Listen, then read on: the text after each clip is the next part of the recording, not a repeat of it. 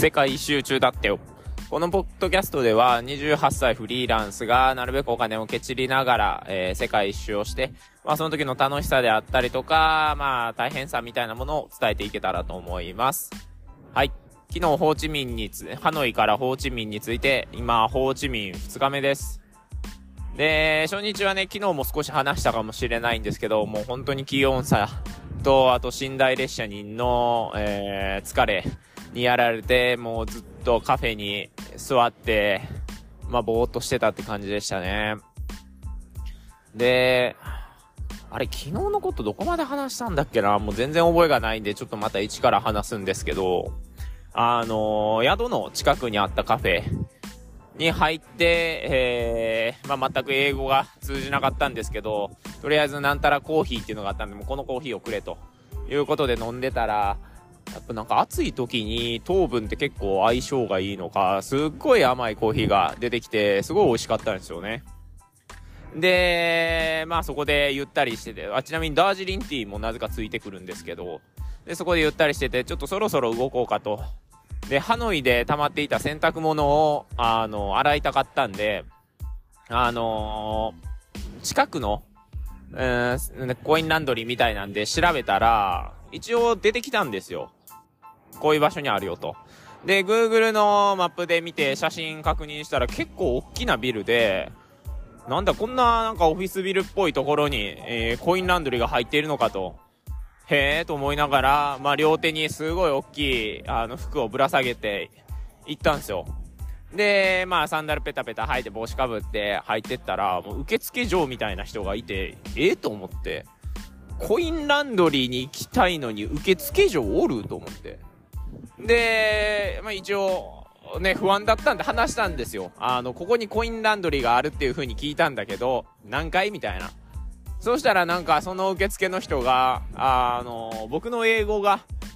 クソすぎたのか、その女の人が英語をあまりわから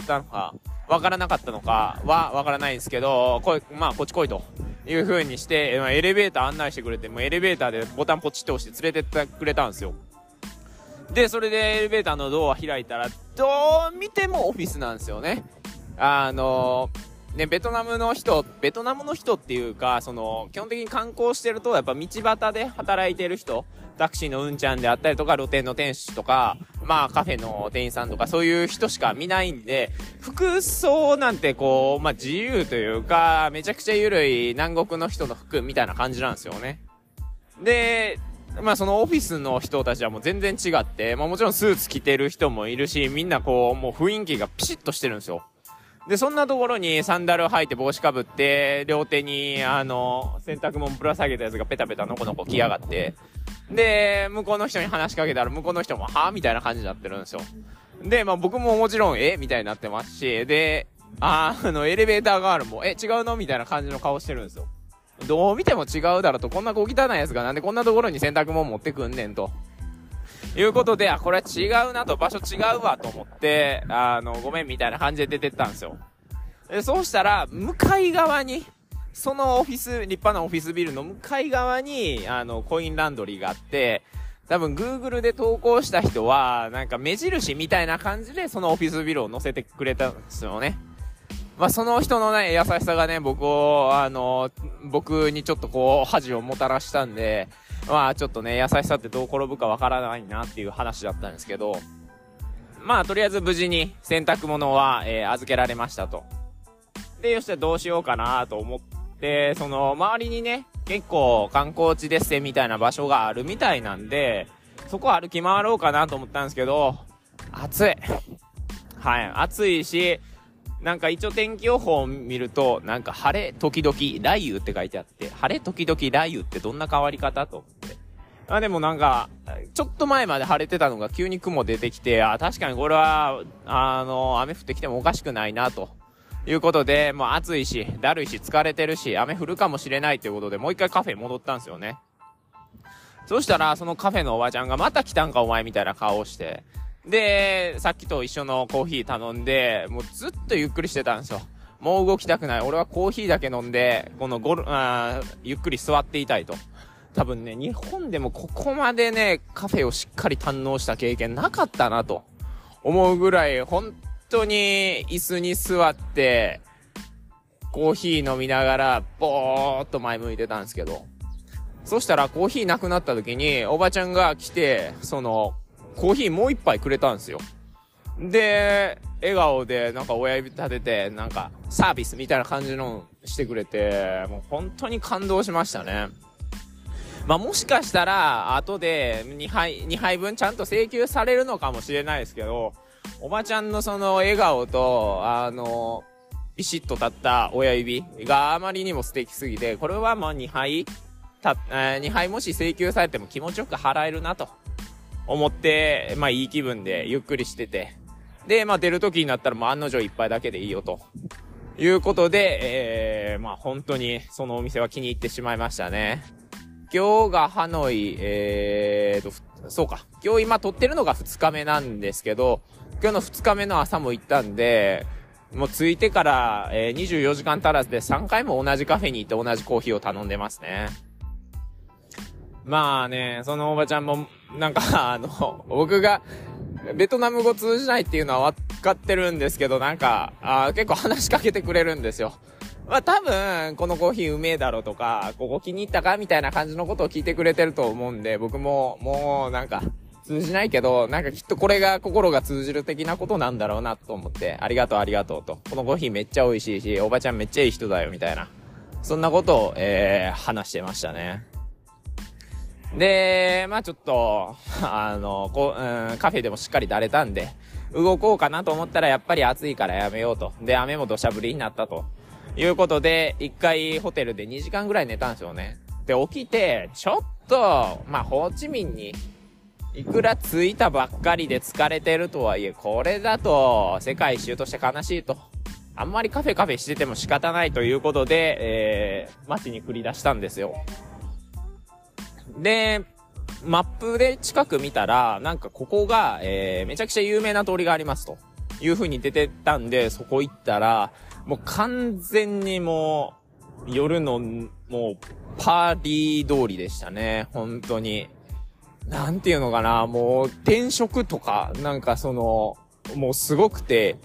なんだろう、そういう看板がこうなんかキラキラした看板がいっぱいあるっていうだけじゃなくて、そういうクラブみたいな、そのクラブバーみたいな飲み屋さんのところはすっごい大きななんかドラゴンみたいな電飾がギラギラ光ってて、でもう音ももうどでかくて、もうなんかもう聞いてるだけでなんか内臓が動いてんちゃうかっていうぐらいもうゴンゴンゴンゴンで、そういう通りが結構長く続いてるんですよね。でまあヨーロッパの人好きそうやなと思ったら、もうめちゃくちゃヨーロッパの人多くて、まあヨーロッパか知らないですけどね、欧米系っていうんですかね、の人が多くて、まあパーリー以外だなと。でハノイってそういう場所もあったっちゃあったんですけども、規模が全然違くて、まあもうここに比べたらハノイなんて全然落ち着いていたなっていう、まあ本当にちょっとね、僕はそんなパーティーピーポーじゃないんで、なかなか居心地が悪かったんですけど、まあ体験としては面白かったですね。それこそクラブでは、そのクラブの店先になんか台があって、その綺麗なお姉ちゃんとかマッチョのお兄ちゃんがくねくね踊ってたりとかして、まあそれ見ながら酒飲んでる人もいて、まあ確かに日本では見ない光景で面白いなと。まあせっかくならお酒も何杯か飲んでいきたいなと思って、まあ店選んで。で、やっぱり観光地価格、完全に観光地価格なんで、そこら辺の屋台に比べたら2倍ぐらい高かったんですけど、まあそれでもね、結局ビール3杯と2品ぐらいがっつり食っても2000円もいかないぐらいかなぐらい、まあ物価は安かったんですけど、まあそこで飲んでて、で結構僕が行った時間が早かったのかな、7時前ぐらいで早かったからか知らないんですけど、その露店みたいなところがまあガラガラだったんですよ。でガラガラのくせになんかその東アジア系の人が2人飲んでる横に座らされて、でなんかちょっと一席ぐらい空けたいなと思って、こっちに座っていいみたいなこと言ったらあかんみたいなこと言われるんですよ。なんでやねんと思って、もう座らせてくれやと思ったんですけど、まあ後で混むから多分詰めろみたいな感じだったと思うんですけど、でそうしたらその横に座ってた人がたまたま日本人で、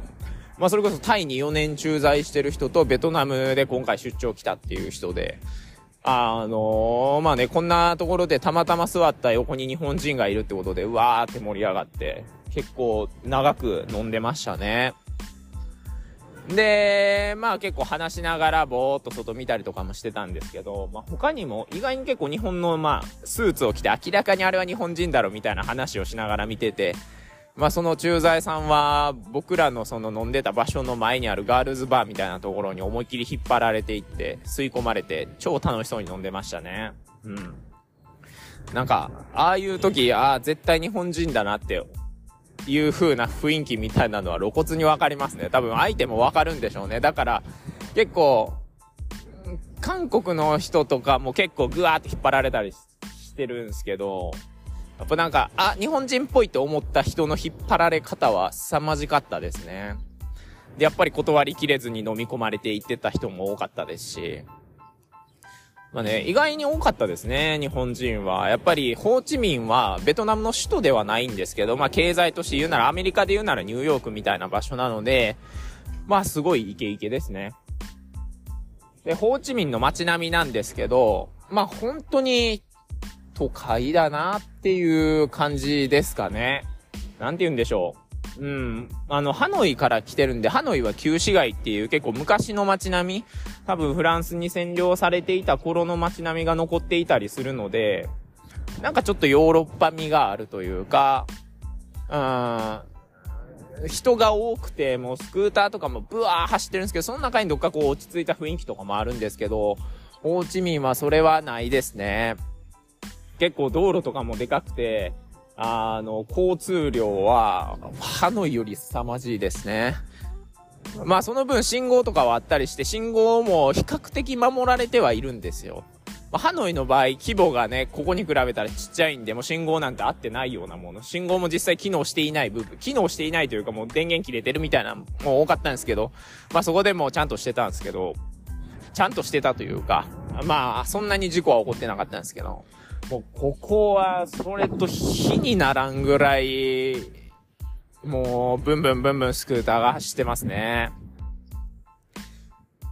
一回だけなんか横断歩道みたいなとこ、まあすごいなんだろうな、車線なんてないようなもんなんですけど、まあ4車線ぐらい走れるような道の横断歩道を渡ろうとしたらマジで怖かったですね。本当によくかわしてくれたなって思うぐらい、なんとかかわしてもらって、僕もかわし行きながら渡ったんですけど、もうさすがにここでは信号で渡ろうっていう風に思いましたね。まあ今日ホーチミン2日目、まあとりあえず近くにある観光名所みたいなところを一通り回りながら、まあ暑いんであんまり無理せずゆったりタラタラ歩こうかなと思ってます。で、今いるホテルの Wi-Fi がまあちょっと強めなので、まあ、せっかくなら撮りためた YouTube というか動画、まあ全然編集してないんでほとんどポッドキャストみたいなもんになってるんですけど、まあちょっと風景とかも気になってる人もいるかもしれないので、ちょっと上げていこうと思います。はい、ではさようなら。